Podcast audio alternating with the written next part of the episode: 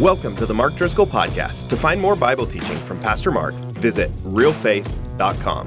Thanks for listening and being a part of Real Faith. And remember, it's all about Jesus.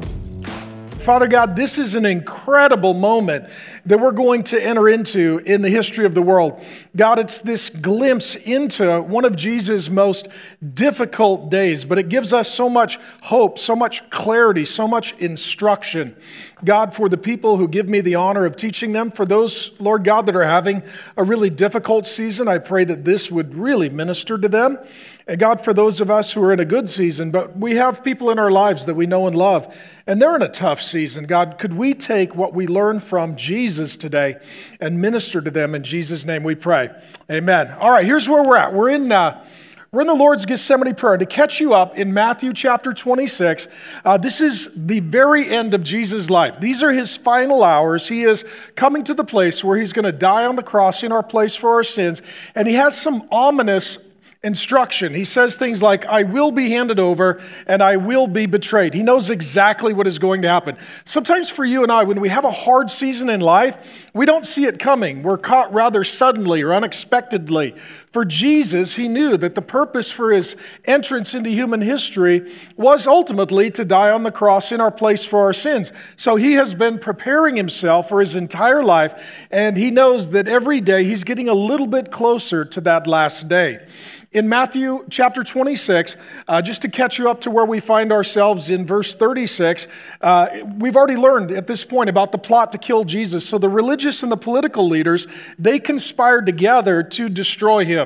Uh, they'd never worked together. They were adversarial, but they had an unholy alliance to come against the Lord Jesus. And then uh, a sinful woman anointed Jesus at Bethany. She poured out some very expensive perfume to honor him. And that was ultimately what would he, he would take to the cross with him. So if you think of Jesus dying on the cross in our place for our sins, as he's breathing his last breath, uh, he's, he's really breathing that, that anointing from this loving woman uh, she, she anointed him with oil, and that was a gift so that as he was dying, he was remembering the love of the people that he was dying for. Well, at this point as well, Judas had already agreed, agreed to betray Jesus. He, he'd already decided that he was going to was going to crucify Christ. How many of you have had someone like that? They just betrayed you. You loved them, you served them, you cared for them. And there wasn't really any reason or excuse. They just betrayed you. Judas has already made that decision. Jesus then celebrates the Passover. It's an ancient Jewish feast that went all the way back to the days of the Exodus, where God's wrath was poured out on the firstborn son so that his people could be delivered. And ultimately, that was to lead us to Jesus, and the wrath of God was going to be poured out on the firstborn Son of God so that we as his people might be delivered. And in the middle of that, in Matthew 26, Jesus stops and he says, This bread, it's my body, and this drink is my blood. He changes thousands of years of human history and he says everything has now come to a culmination. The whole purpose of the nation of Israel, all of the Old Testament, all of the prophecies, all of the holidays, all of the feasts, all of the sacrifices, he's basically saying, as I'm going to the cross, it's all being fulfilled. And then Peter senses sort of the ominous nature of the moment. And what Peter says is, Jesus, basically, I'm sorry you're having such a hard time, but you can count on me. And Jesus is like, actually, I can't. I can't. I can't. And that's where we pick up the story. And so, what Jesus is going to do, he's going to pray. And the first thing he's going to do, he's going to be praying for God's will. So, Matthew 26. Then Jesus went with them to a place called Gethsemane. I've been there, it still exists. Tourists are able to go near that place.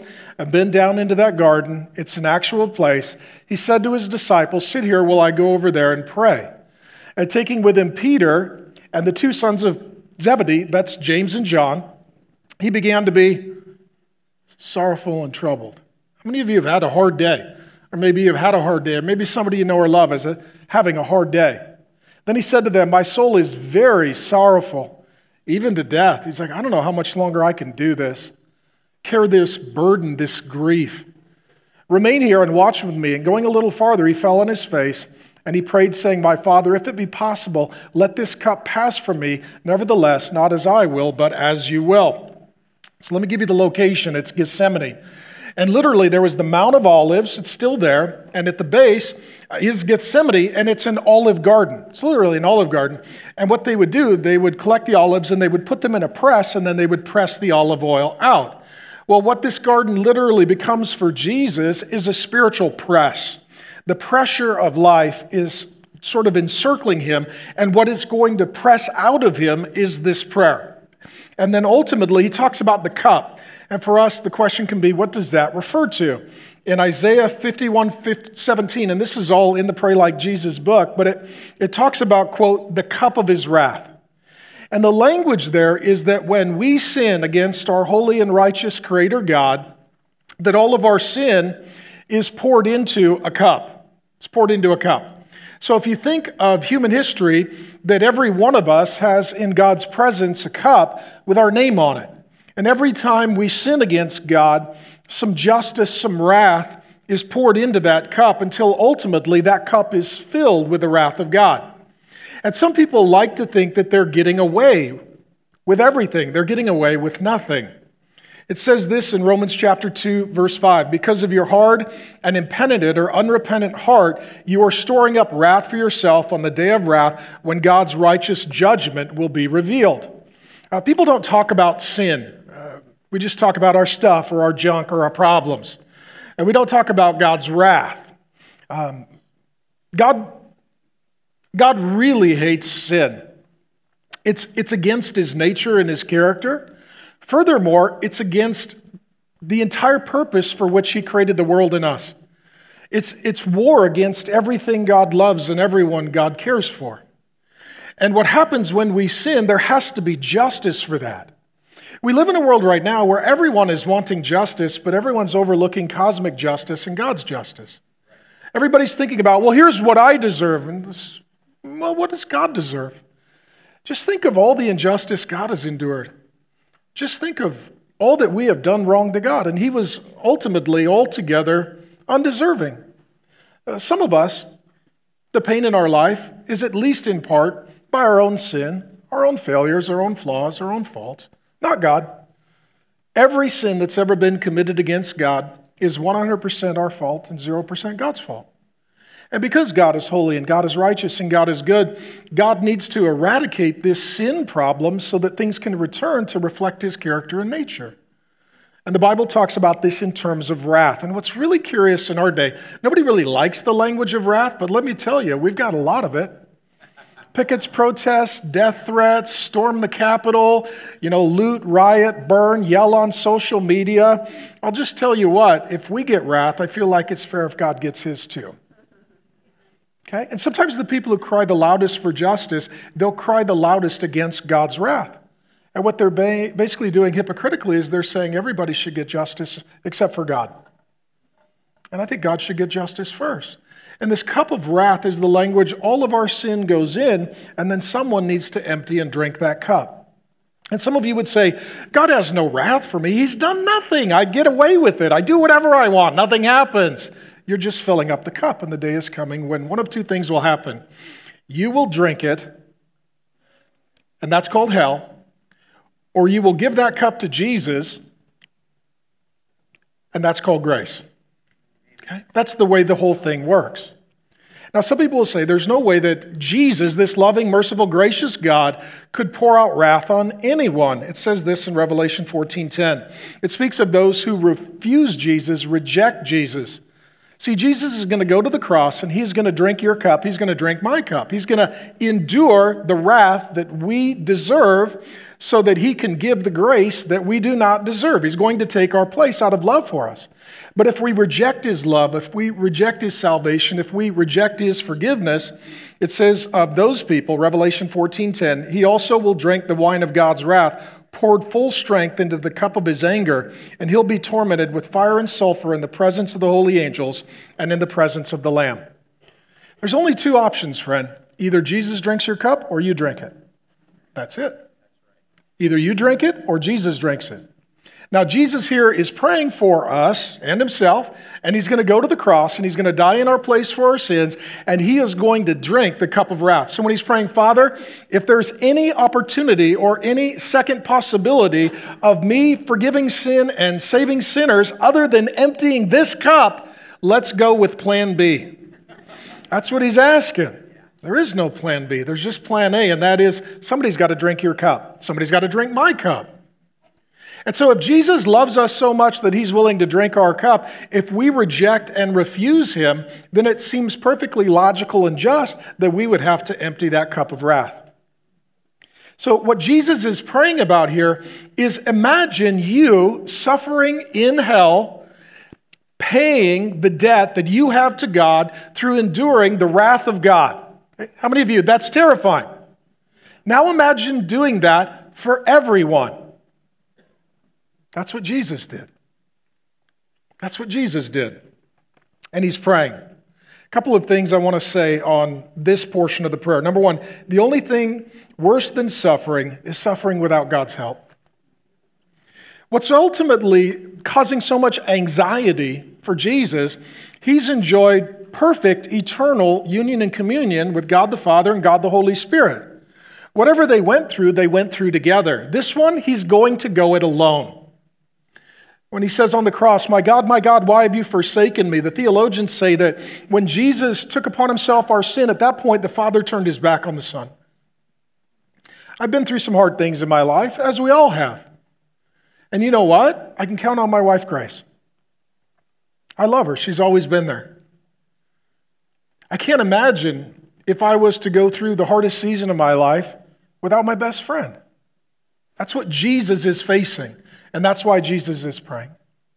The only thing worse than going through it is going through it alone. And he's going to go through it alone. Number two, Jesus here is inviting people into personal relationship. You need to be very careful when you're hurting who you invite in. Sometimes when we're hurting, we grab anybody. Have you done that? You had a hard day and called your family and then realized should have just hung up the phone. Should not have invited them into this situation whatsoever. Jesus has tens of thousands of people who love him and follow him. He doesn't invite them all to be close to him. These are his personal relationships. He's got his 12 disciples. It's down to 11 now because Judas is betraying him. But he picks three Peter, James, and John. These are his nearest and dearest disciples. The point is this we've got professional relationships, we've got pastoral relationships, you've only got a few really close personal relationships. What Jesus does, he invites just a few friends into the most difficult, the darkest uh, day of his life. When you're hurting, not everybody needs to be involved. In fact, the number of people involved should be very small. And it should be the people that you feel closest to and safest with. And Jesus here picks three. Um, in addition, number three, there are not good and bad emotions, but there are emotions in the flesh and emotions in the spirit. How many of you have heard, well, Christians should be cheerful? Here, Jesus is not. Well, Christians should always look on the bright side. Here, he's not really talking about that. Well, Christians should always, you know, maintain an upbeat, positive attitude. Well, I, I, I don't feel like we should be better Christians than Christ right? You're like, Jesus was a good Christian, but I'm, I'm better. I don't get all sad and bummed out and anxious like him. Okay? How many of you have been told you're sad, you're scared, you're anxious, you're worried, you're nervous, you lack faith? Or you're like Jesus because he has anxiety, he has concern, he, he has fear. He says he's sorrowful to the point of death, that he's troubled, he's having a bad, hard day. I want to give some of you permission to be honest about where you're at and stop faking it. Faking it is not a faking it is not a ministry. Faking it is a misery. Some of you have been pretending. And pretending is, is not Christianity. Jesus here is being very honest and very real. Number four, faith does not mean you're not burdened. Faith is what allows you to pray the burden off. Is Jesus burdened? He's very burdened. He's up all night. You know that you're having a hard time when you can't sleep. And some people look at you and they'll be like, well, if you really trusted God, you'd go to you go to bed and trust him in faith. No, no. Jesus is up all night in faith, trusting that through prayer he will take the burden off of himself and hand it to the Father and the Spirit to carry it for him. It's okay sometimes to not be okay. That's my next point. Sometimes it's okay to not be okay. As you read this about Jesus, does he seem okay? If you walked up to him at three o'clock in the morning all by himself, praying the same thing over and over, face down in the dirt, weeping and crying, you wouldn't think he's doing fine. You would think he's in crisis. And you know what? Sometimes you're going to be there, and sometimes the people you love are going to be there. And it doesn't mean that they're not Christ like. The truth is, in those moments, those might be some of the moments that they're most Christ like. How about this one? Um, isolation is running from your trouble, solitude is running to your Father. There's a big difference, my friend, between solitude and isolation. Solitude is where you get alone with God, isolation is where you're just running from your trouble. People that practice isolation, they get in a lot of trouble. They get emotionally unhealthy, unwell. Okay? One of my big heart, uh, heart ministries is for men. I can tell you a lot of men, when they're in a hard season, you know what they do? They isolate, they disappear. They don't go to church, they don't come out of their garage, they don't come home from work. They isolate, they just kind of disappear and they're not well. This is not isolation, this is solitude. Isolation is I want to get away from my problem, and solitude is I have a big problem, I want to get to my Father. I, I, I need His help with this. Solitude is very healing, isolation is very dangerous. Very dangerous. How many of you uh, have struggled to know what biblical submission means? You've heard that word, right? Every once in a while, somebody has enough courage to quote it at a wedding. And it's, it's, it's like a hose and a cat. It doesn't, it's not well received usually. Uh, okay. How many of you have heard it? You know, you need to submit to God. How many of you have heard that? What does that mean? What does that look like? Because sometimes people are like, you need to stop being emotional. You need to stop talking about it. You just need to shut up and obey God and submit to His will. Is that how Jesus here demonstrates submission? No. Does Jesus here demonstrate independent thoughts? Yeah, what he's saying is, Father, you want me to drink the cup. Father, I'm struggling to drink the cup. Here's what you're thinking. Here's what I'm thinking. Is he still being submissive? Yeah, he is. Have you ever met a wife that had independent thoughts? Let me say it another way. Have you ever met a wife? All right? She could be respectful of her husband and still have her own thoughts and even maybe disagree with some of his thoughts. All the ladies said? Very quick and enthusiastic. Yeah, okay. How about this one on submission? Is Jesus being honest about his desires? Yeah.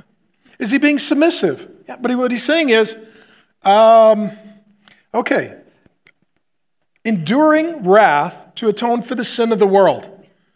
If that's what I need to do, that's what I'm going to do. But I'm really struggling. I'm really struggling to accept that. How about this one? Is he honest about his feelings? Is he being a little emotional? See, this is one of the great myths. If you really trust God, you won't have any negative emotions. And uh, if you're really submissive um, you won't get emotional. Is Jesus emotional? He's emotional, friends. He's up all night. He says he's sorrowful and troubled. He's emotional. It's, it's just abusive to look at somebody who's really in a difficult season and saying, Why are you so emotional? I think the better question is, How come you're not? What's wrong with you? If, if, if it's painful, Why are you denying reality rather than accepting it and walking through it? Jesus is submissive, but he's very emotional. He's, he's having a difficult time. Is he sinning? No. So you can be godly, not sinning, have independent thoughts, honesty about your desires, and be real about your emotions and your feelings, and still be godly and submissive. You need to know this, parents. It's not just shut up and obey. It's how are you feeling? What do you think? What are you scared of? What do I need to know? How can I help you?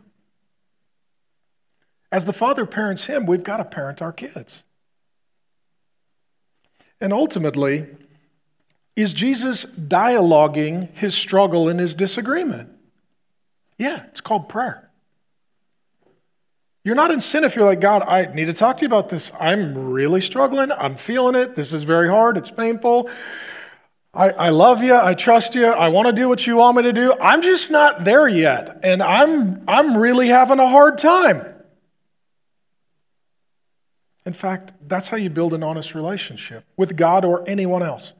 It takes a lot of dialogue. You got to talk it through, you got to work it out. Because here's the good news God cares about the relationship, not just the results.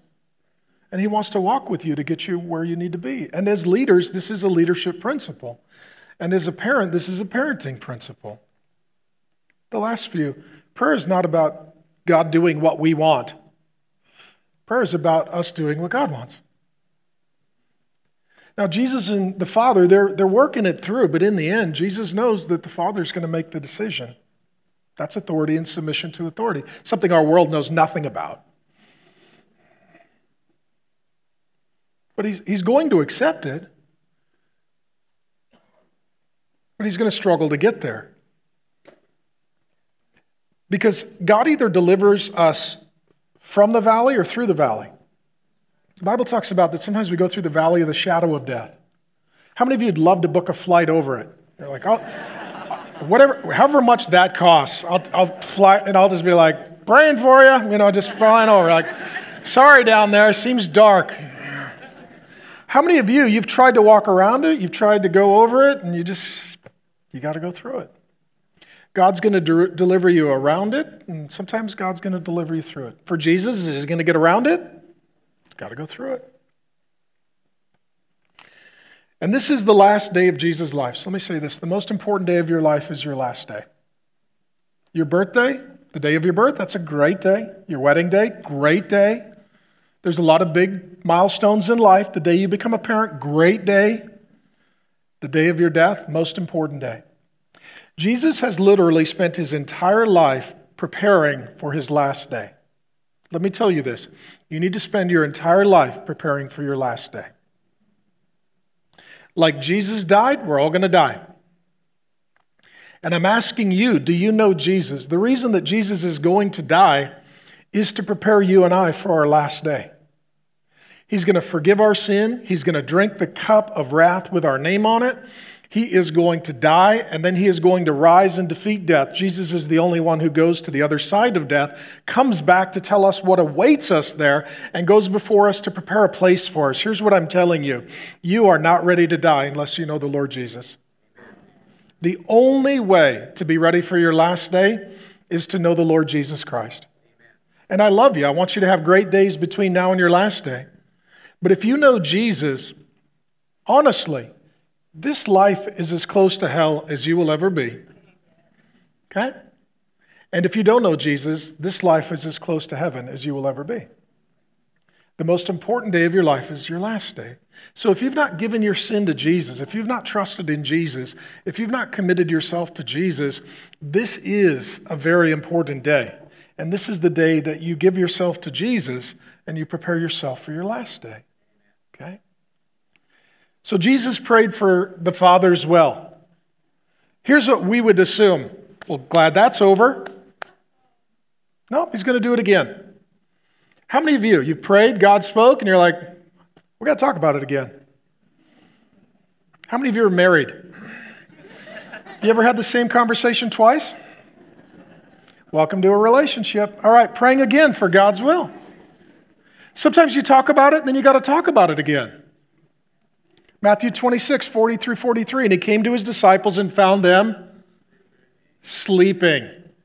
We judge them, but how many of you at 3 a.m., you'd be like, I'll pick up my prayer in the morning?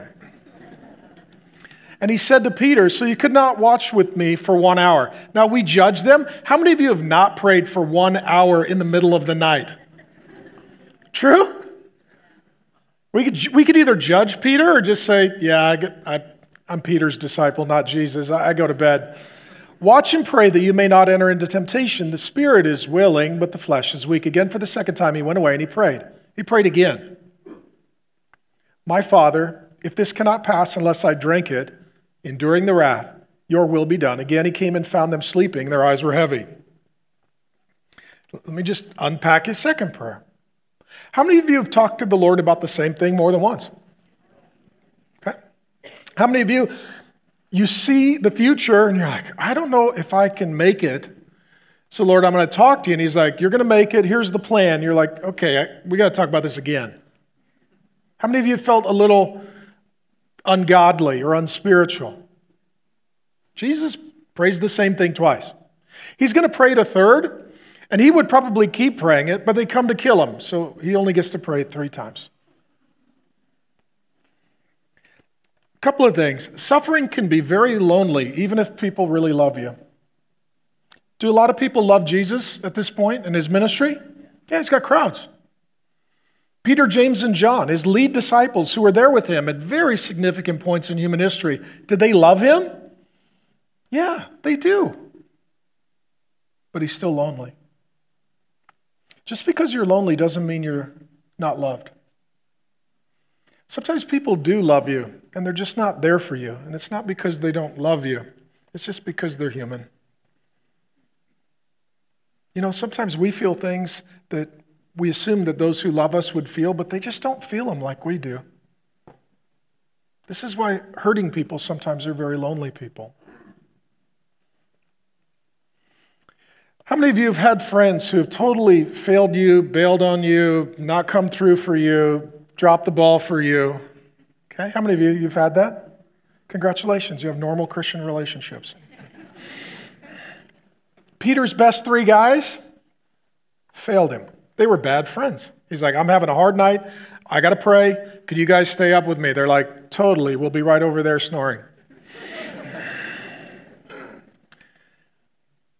How about this? Have we all been Judas and betrayed Jesus? Yeah. See, we read the story and we immediately, uh, uh we immediately align ourselves with Jesus right? You're like, oh, I know exactly what it feels like to be Jesus and just have a betrayer and a failure. I call those mom and dad.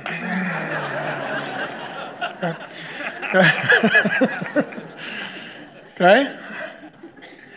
If you always read the Bible and you're like, yeah, I, I, I know how Jesus feels, you need to read it again. You don't get to sit there every time and be Jesus. Oh, yeah, yeah.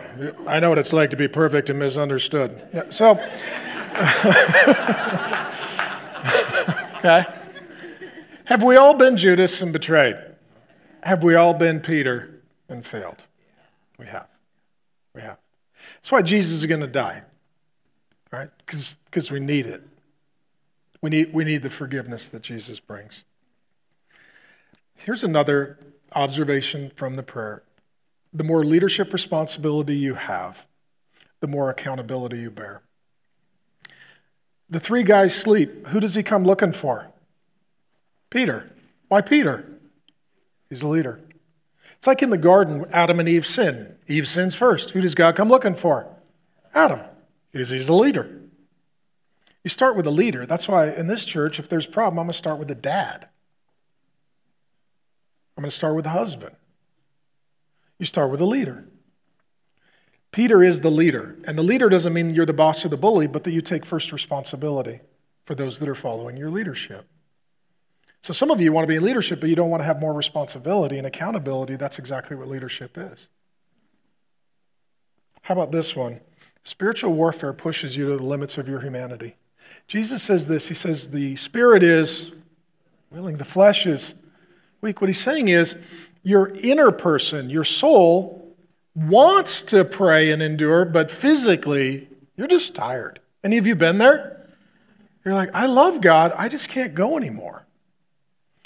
Satan and demons do not share the same is true of angels. Uh, all these divine created beings, some fallen, some unfallen, one thing they share in common is they don't share in the limits of our humanity. So the Bible says that uh, angels will worship God day and night. Well, these guys can't pray day and night. They just proved it.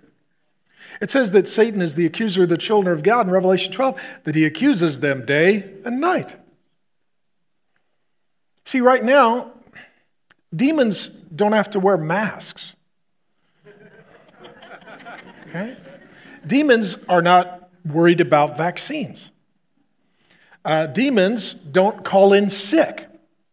Uh, demons don't need to take a nap. Uh, demons don't need to ensure that they're hydrated. Demons will wear you out. Demons will wear you out. They will get you to the limits of your humanity. The backdrop for all of this is spiritual warfare because Satan has entered Judas Iscariot to attack and destroy Jesus. This is absolutely spiritual warfare. And how many of you, there are times just like, I just feel like I'm under attack and I am just exhausted and I can't endure anymore. I have found the limits of my humanity. That's where Jesus is approaching in his full humanity, and that's where the disciples have arrived in their full humanity. The spirit is willing, the flesh is weak. Let me say this too about love love does what is best for you, not for me. What Jesus is about to endure, dying on the cross in our place for our sins, does it benefit him? No. The Father and the Spirit turning their back on the Son, Jesus enduring the wrath of God. 2 Corinthians 5:21, God made him who knew no sin to become sin so that in him we might become the righteousness of God. He took our place and put us in his place. That means it cost him everything and it benefited him nothing. Love is sometimes what we say, but love is most of the time what we do. Jesus says it this way Greater love has no one than this you lay down your life for your friends. See what Jesus is doing here, he's going to love us and he's going to make us friends by dying for us. And sometimes the biggest struggle in life is if I do this, it is going to come at a tremendous personal cost, and it doesn't benefit or gain me in any way. How many of us, if we do something, we at least want something in return? You owe me, or this will benefit me. And I'll be totally honest. I'm married. There are times that I do loving things for my wife, but because she's my wife and she's going to be nice to me, I can't say that all of my motives are altogether pure. Amen? If I do the dishes, she'll be nice to me. Looks like I'm praying about doing dishes. Okay? How many of us, we do things because there's at least something in it that's beneficial for us? Jesus, there's nothing beneficial for him. It's just pure love. We win, he loses. That's what he's struggling with. And let me say this it's not ungodly to start in your prayer struggling with God's will as long as you end accepting it. God loves you so much that He will start with you in the conversation of prayer wherever you happen to be. You're like, I'm in a bad spot and I'm struggling. God is a father who's going to parent you in prayer. And He's like, you know what? If that's where you're at, we're going to start there. Wherever you're at, we're going to start there. And, you know, through me talking to you, you talking to me, that's the conversation of prayer. We're going to get you to the place that you need to be. How many of you are a parent? You know exactly what this is like with your own kid. They don't necessarily start where they need to be, so you need to have a relationship and a conversation, and you need to be emotionally present for as long as it takes to get them to the place where they are where they need to be. Jesus here is not in sin, he's human.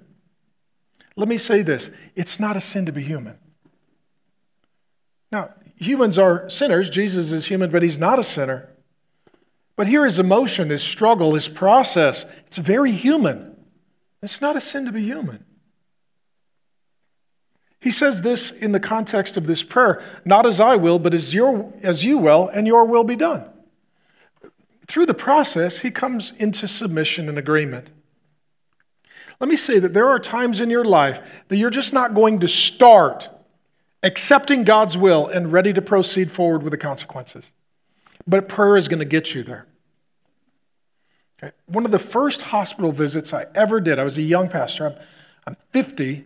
I've been a senior pastor 25 years, half my life. I was, I was probably 25 years of age.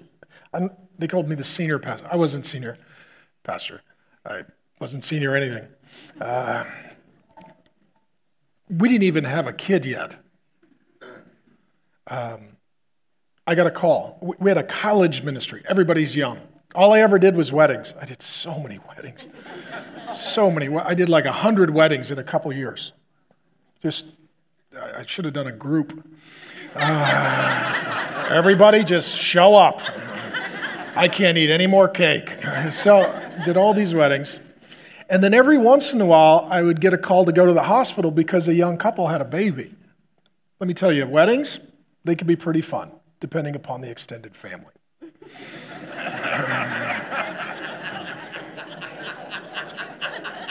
if you've been married, you know exactly what I'm prophesying. Baby born? That hospital visit? Awesome. They're like, it's a baby. Like, That's awesome. I got this call, guy called, young married couple. He said, uh, Pastor Mark, I need you to come to the hospital right now. Okay, they get there. They, they were just married a short time. Very godly, very great, very wonderful young couple. And they were looking forward to, I think they just bought their first house. They're getting ready to start a family. They're talking about kids. I mean, they're just, they're, they're great people. And I said, What's up, man? He's like, My wife is in a coma on a ventilator. She was in her 20s. I was like, What? What happened? He's like, I have no idea. He said, I, I came home from work and I opened the door and she's laying on the floor in a coma. He's like, I don't know what happened. He's just in shock. He can't cry, he, he can't breathe. He's just in shock. I said, Well, buddy, where are we at? He said, She's brain dead and the ventilator's keeping her alive. He said, and I am her husband, so they want me to unplug it, but if I unplug it, it means there is no chance of her surviving. She's gone. Is it okay for that guy to not start at God's will? Is it okay for him to say, Father, I, we need to talk about this? And I, I have some desires and also have some feelings about this. I'll never forget, he literally, it's like when I got there, he was carrying this whole burden. And when I showed up, it was like I was there to help carry the burden. He literally fell to the ground. So he is on the floor in the hospital. And he scoots up against the wall and he's just sitting there. And he puts his face in his hands. And he's like, What do we do? I said, We pray. He said, What do we pray? I said, Whatever you want. So he just starts crying. He's like, Father, I want you to heal my wife. I want to take her home. I, I want to have a family. I want to raise kids with her. I want to grow old with her. He's like, Father, all the stuff that we talked about at the wedding, that's what I want. He was very emotional. He was very honest. He was very respectful. He was very conversational. And he prayed. And then I laid a hand and prayed over him. We sat there for a while. Didn't say much. He's like, I, he's like, I'm going to pray it again. I said, okay, buddy. Put a hand on him. He prayed the exact same thing again. We sat there all night. We sat there all night. And he kept praying the same thing over and over and over and over. Morning came, and he said, I, I need to pray again. I said, Absolutely. He said, uh, he said, Father, your will be done. And then he unplugged his wife. She didn't get healed.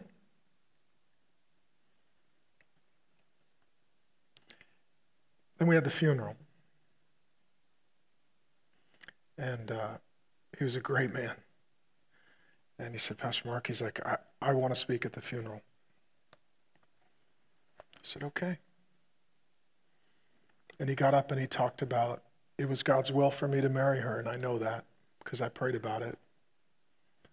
And it was God's will for me to love her, and I know that because I prayed about it.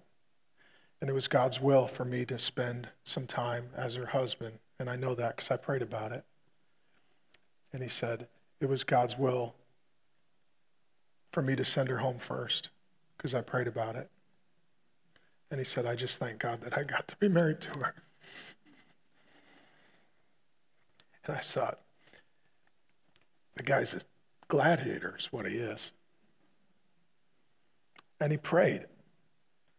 He literally prayed at the funeral. He said, uh, Not my will, your will be done. He quoted Jesus.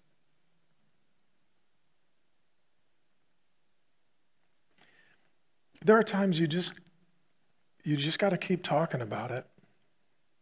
And the Father loves you so much, He's going to help you get there. And just because you get there doesn't mean it's easier. It just means you're not alone.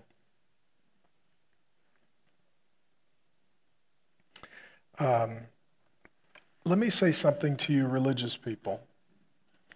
There's a big difference between quoting a verse and ministering to a person.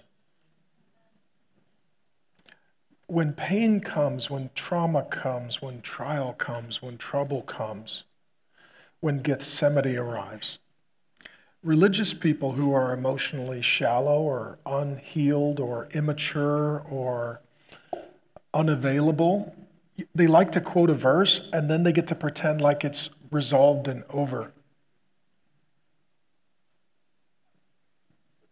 Okay? It would have been abusive for me to sit at the hospital with this man and quote Romans 8:28 and go home. Romans 8:28 is the most abused verse in the whole Bible. We're going to be back in Romans in a few weeks and we'll get there. We're going to be in Romans 8. God works out all things for the good of those who love him and are called according to his purpose. You know what that's talking about? The eternal finish line. You know what? We're not there. It doesn't even say that God's going to work out all things for the good of those who love him and are called according to his purpose in this life. It doesn't even give me a, a finish line. It may mean that after I die, 10 million years later, in the kingdom, everything gets resolved. And to just tell me that today doesn't mean it's okay today. It means that in faith it will be okay, but today it's not okay. And sometimes what religious people do, they just quote a verse thinking that quoting a verse is all that needs to be done. Let me tell you this I'm a Bible guy. Okay? When Jesus is in this moment, he doesn't need people to teach him anything. He doesn't need to learn a new verse that he didn't know. And what he doesn't need is someone's theological perspective to clarify it all for him. He knows what's happening, he knows what the Bible says, and he is the entire point of the entire Bible. So, just quoting a verse or giving a theological answer is not going to help him. What he asked his friends to do was to be present with him in it. And sometimes it's the ministry of presence. It's like, look, I don't need an, another verse. I know the verses. And I don't need a theological explanation. I understand. I'm just telling you, I got shot in the soul and I just need I just need some comfort. Okay? I mean, I, I love you guys, but and some of you come from these sort of cessationist, fundamental worlds where it's like, well, I quoted a verse and then I walked on. It's like, well, you, that was abusive. You just weaponized God's word. You took all the sympathy, empathy, and compassion out of it. You turned it into a Jeopardy episode. You quoted the answer, and then you went home. Ministry, let me tell you this Jesus didn't just drop theological truisms or statements from heaven, he came down and felt it and got in it with us. And sometimes ministry is just getting in it with people and being in it with people. And I'm not against quoting the Bible. I'm not against quoting verses or helping clarify theological issues. But it's like a guy's wife commits adultery and runs off with his kids, and he's like, Well, you're more than a conqueror in Christ. Like, yeah, but some other guy's tucking my daughter in. And emotionally, I, I appreciate the verse, but a little compassion would be appreciated.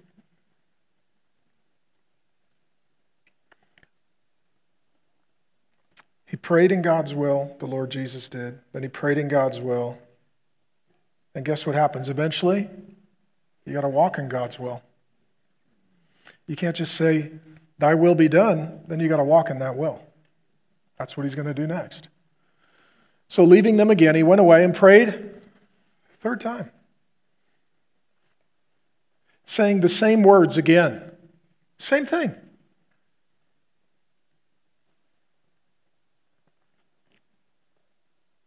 God, please heal my cancer. God, please bring home my wayward child. God, please restore my broken marriage. Right? There are some things that you talk to God about more than once. Then he came to the disciples and said to them, Sleep and take your rest later on. See, the hour is at hand, and the Son of Man is betrayed. It's the worst of all. Into the hands of sinners. Rise, let us be going. My betrayer is at hand. The point is that Jesus prayed three times because he ran out of time. He would have kept praying. And what he's doing here, he is drinking the cup of God's wrath and he's taking the place of sinners. Uh, he's taking Adam's place. I wrote this down for you. Adam turned from the Father in a garden. Jesus turned to the Father in a garden. Adam was naked and unashamed. Jesus was stripped and bore our shame. Adam's sin brought us thorns. Jesus wore a crown of thorns. Adam substituted himself for God. Jesus was God substituting himself for sinners. Adam sinned at a tree. Jesus bore our sin on a tree. Adam died as a sinner. Jesus died for sinners. Adam fell to sin in a garden, but Jesus fell to his knees to pray in a garden to ensure that he did not fall prey to sin. My friend, if Jesus needed to pray, we all need to pray. And prayer is the most important part of any process. This is Jesus' healing, unburdening, processing. Sometimes we just want to shove people to the conclusion, and sometimes God wants to walk people through the process. And prayer is the most important part of the process. This is why I'm telling you, I don't have any problem with counseling. I don't have any problem with professionals. But if prayer is not included, then there is brokenness in the process. Because prayer is working at the level of the soul, and only the Holy Spirit has the ability to heal at the level of the soul. A doctor can help the body, a psychologist can help the mind, but the Holy Spirit is the only one who has access to the soul. And that's prayer. God does not need you to pray the same thing over and over, but sometimes you need to pray the same thing over and over. And here's what I love about God He's willing to hear it every time. He's not like a parent who's like, I've already heard this. Father's like, I love you. Just keep saying it until you feel like you've transferred the burden.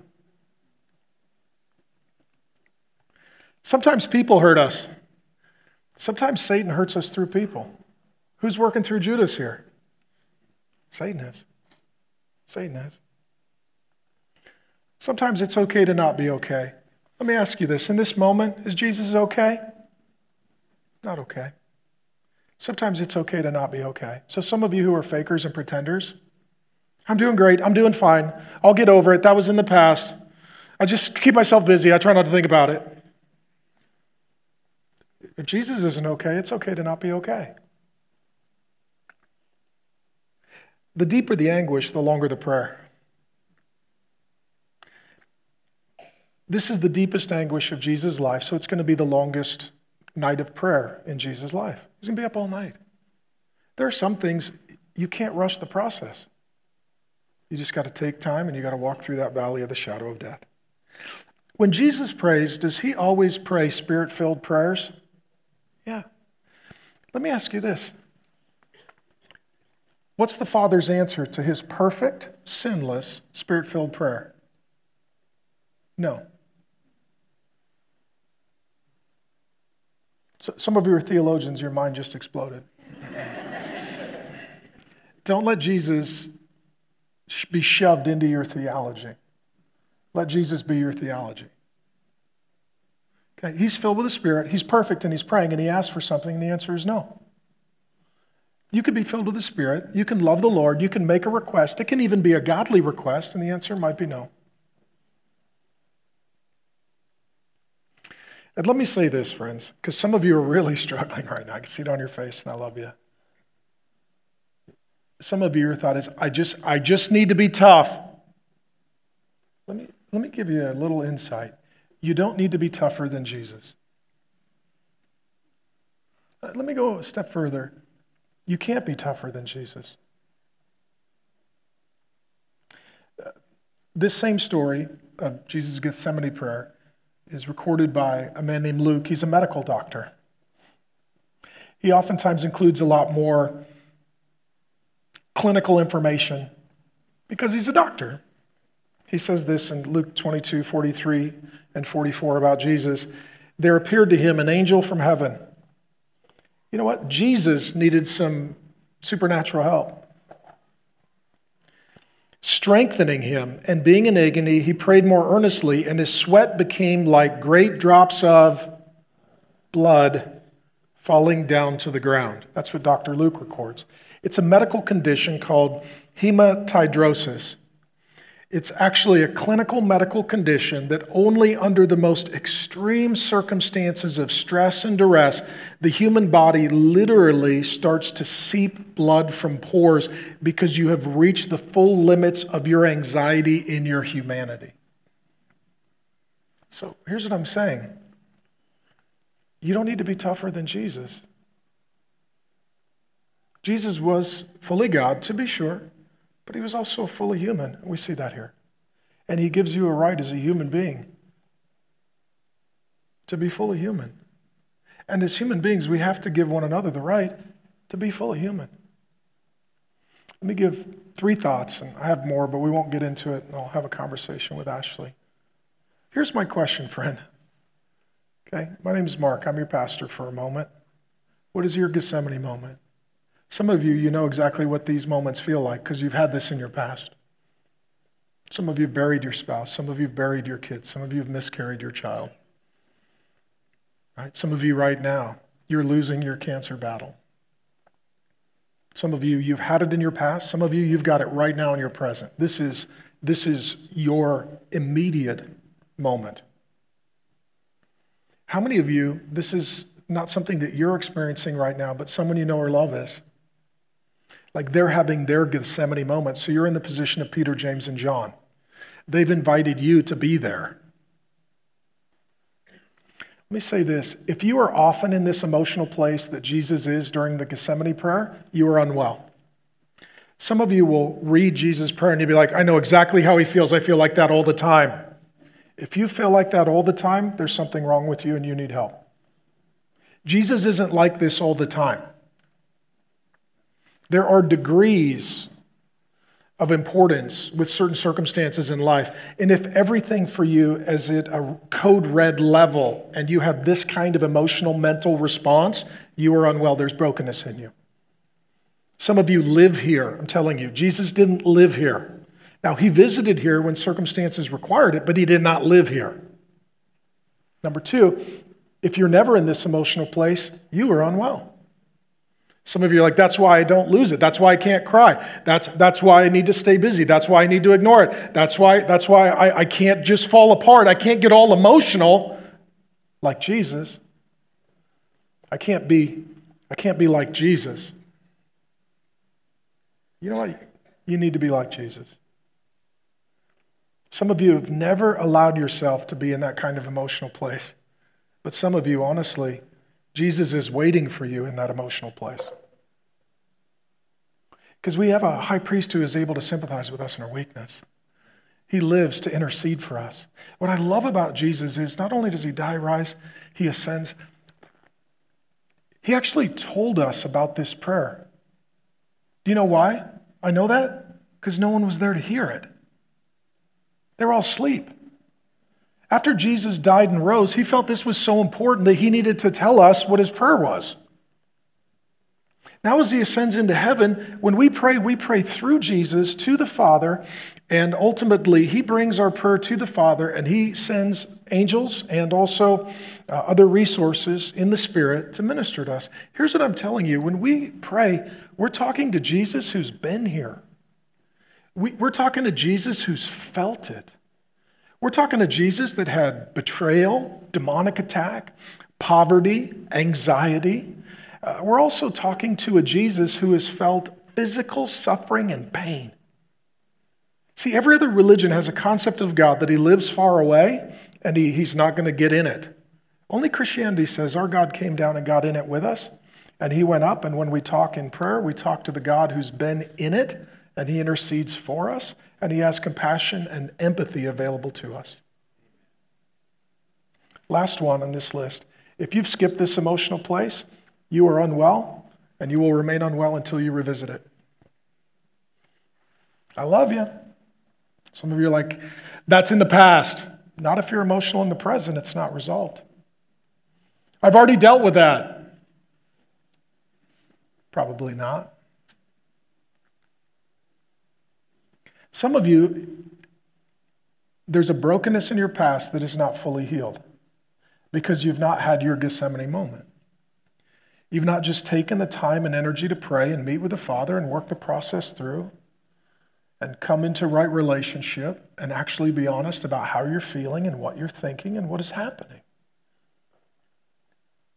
And sometimes the brokenness in a person's life is because they didn't have a Gethsemane moment in their past. And as a result, the brokenness continues with them. Okay? I'm going to invite up my daughter Ashley. We're going to have a little bit of a conversation, and then uh, we'll pray for you because we love you. I want to thank you, honey, for writing the book with me. Good to see you. Look very cute. Um, I think they got chairs for us. Maybe start by. Um, talking a little bit. Thanks, buddy. Um, you look really cute, by the way. Um, if I wasn't your dad, I would adopt you. Um, um, talk a little bit about your physical health and pain. Yeah, so since I was little, I've had a lot of stomach issues, a lot of allergies, and just stomach aches and issues. And it seems to have gotten worse as I've gotten older. Um, and eventually now I, um, I don't know, I've had surgery. I've been to like 20 different doctors. Nobody really knows what's going on. Um, but I wake up with a stomach ache every morning, sharp pain. I can't eat a lot of things. Um, some days, some weeks, I can't eat anything at all. I'm in so much pain that I just physically can't eat. And yeah, it's hard. Sorry. No, it's okay. no, it's not. That's what we're talking about. Oh, yeah,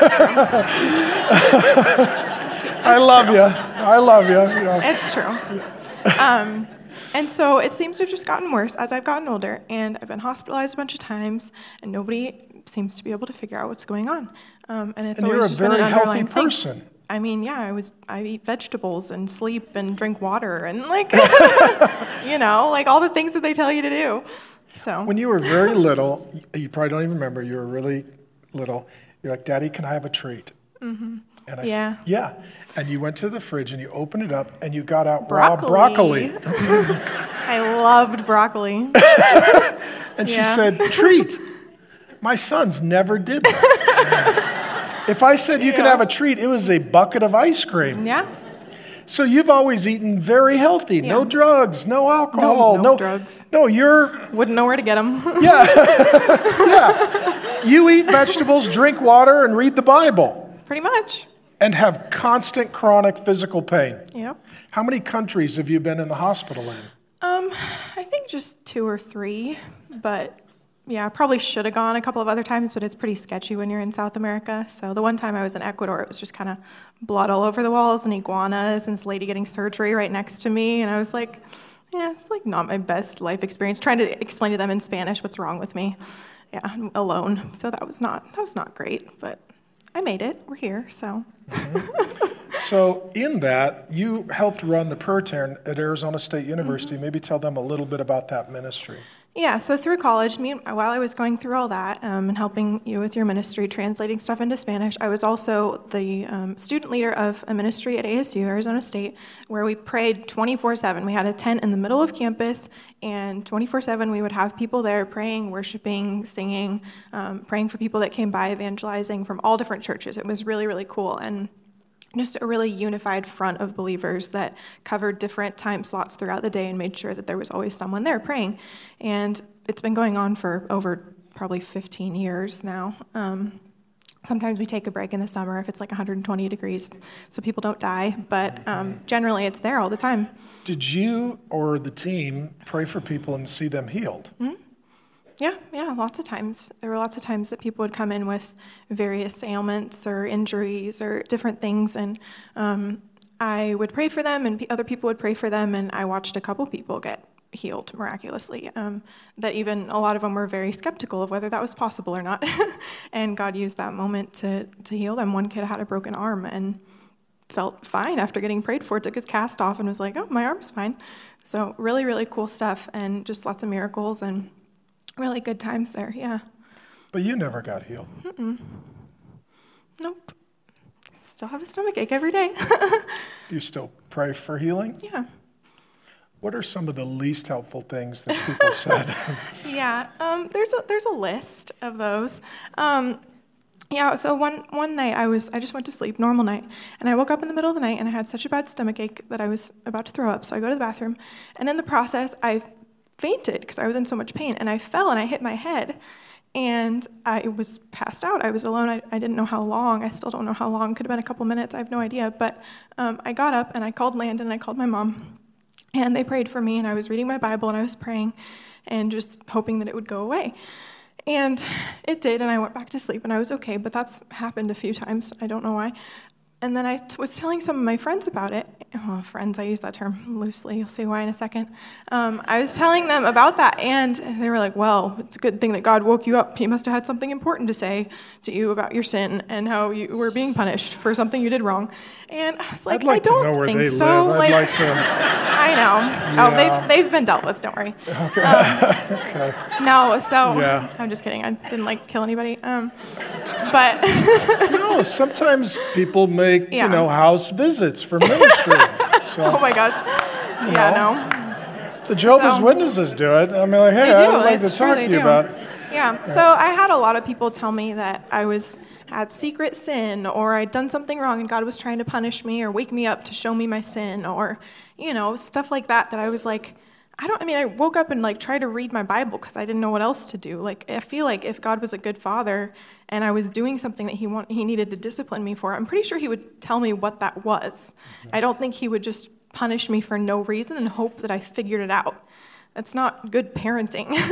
you don't just punish your kid and then hope that they understand why. You explain to them and guide them and show them. And so I, I never really believed those people, but there were hard times where I had to explain that to people and like help them understand that it's not my fault. and it's weird to like, you know, defend yourself in that way and say, you know, I guess in this analogy, I'm Jesus and you're wrong, but um, no, not really. But, But even the Apostle Paul says, he said, I had a thorn in my flesh, Yeah. Mm-hmm. meaning I had a physical injury that caused pain. And he says, repeatedly, I asked the Lord to take it. And he said, My grace is sufficient for you. Mm-hmm. Yeah. My power is made Made perfect, perfect in in weakness. weakness. And so the guy who lays hands on people and they're healed, he Yeah. lays hands on himself and he's not healed. Yeah. Same thing with Jesus. A lot of his ministry is healing people and helping people out of difficulties and raising people from the dead. And he died and God raised him. But that was a process for him. It was hard. I mean, this whole prayer is really raw and real, and it wasn't easy. Um, it's hard to trust in the middle of it. What about for those that are hearing this and they think, if I just had more faith, God Mm-hmm. would heal me, and it's a failure in my faith? Yeah, yeah. I think I've, I've heard that a lot. People have told me that a lot, that um, if I just had more faith, I would get healed. But that puts all of the pressure on us. it makes us the ones that can make ourselves be healed. It takes the power away from Jesus choosing and, and supporting us and loving us. It just makes it so that it's our fault, which is just not true all the time. I mean, we live in a fallen world that things are going to happen, and it's not always a direct result of our sin or our lack of faith or something that we're doing wrong. Sometimes we're just victims of a fallen world, and sometimes it's something that God uses to grow our faith. And I mean, I'm, I'm not thankful that I'm in pain, but I've learned a lot through it, and I can trust that God is sovereign around it and through it and over it and everything, and that um, somehow it's part of His plan. And it's not always easy to understand why, but just giving a, a pat answer or a verse that just kind of makes it all feel better, it doesn't, doesn't take the pain away. Mm-hmm. And there are people that Jesus heals that they have no demonstration of any kind of faith. Right, absolutely. I mean, dead people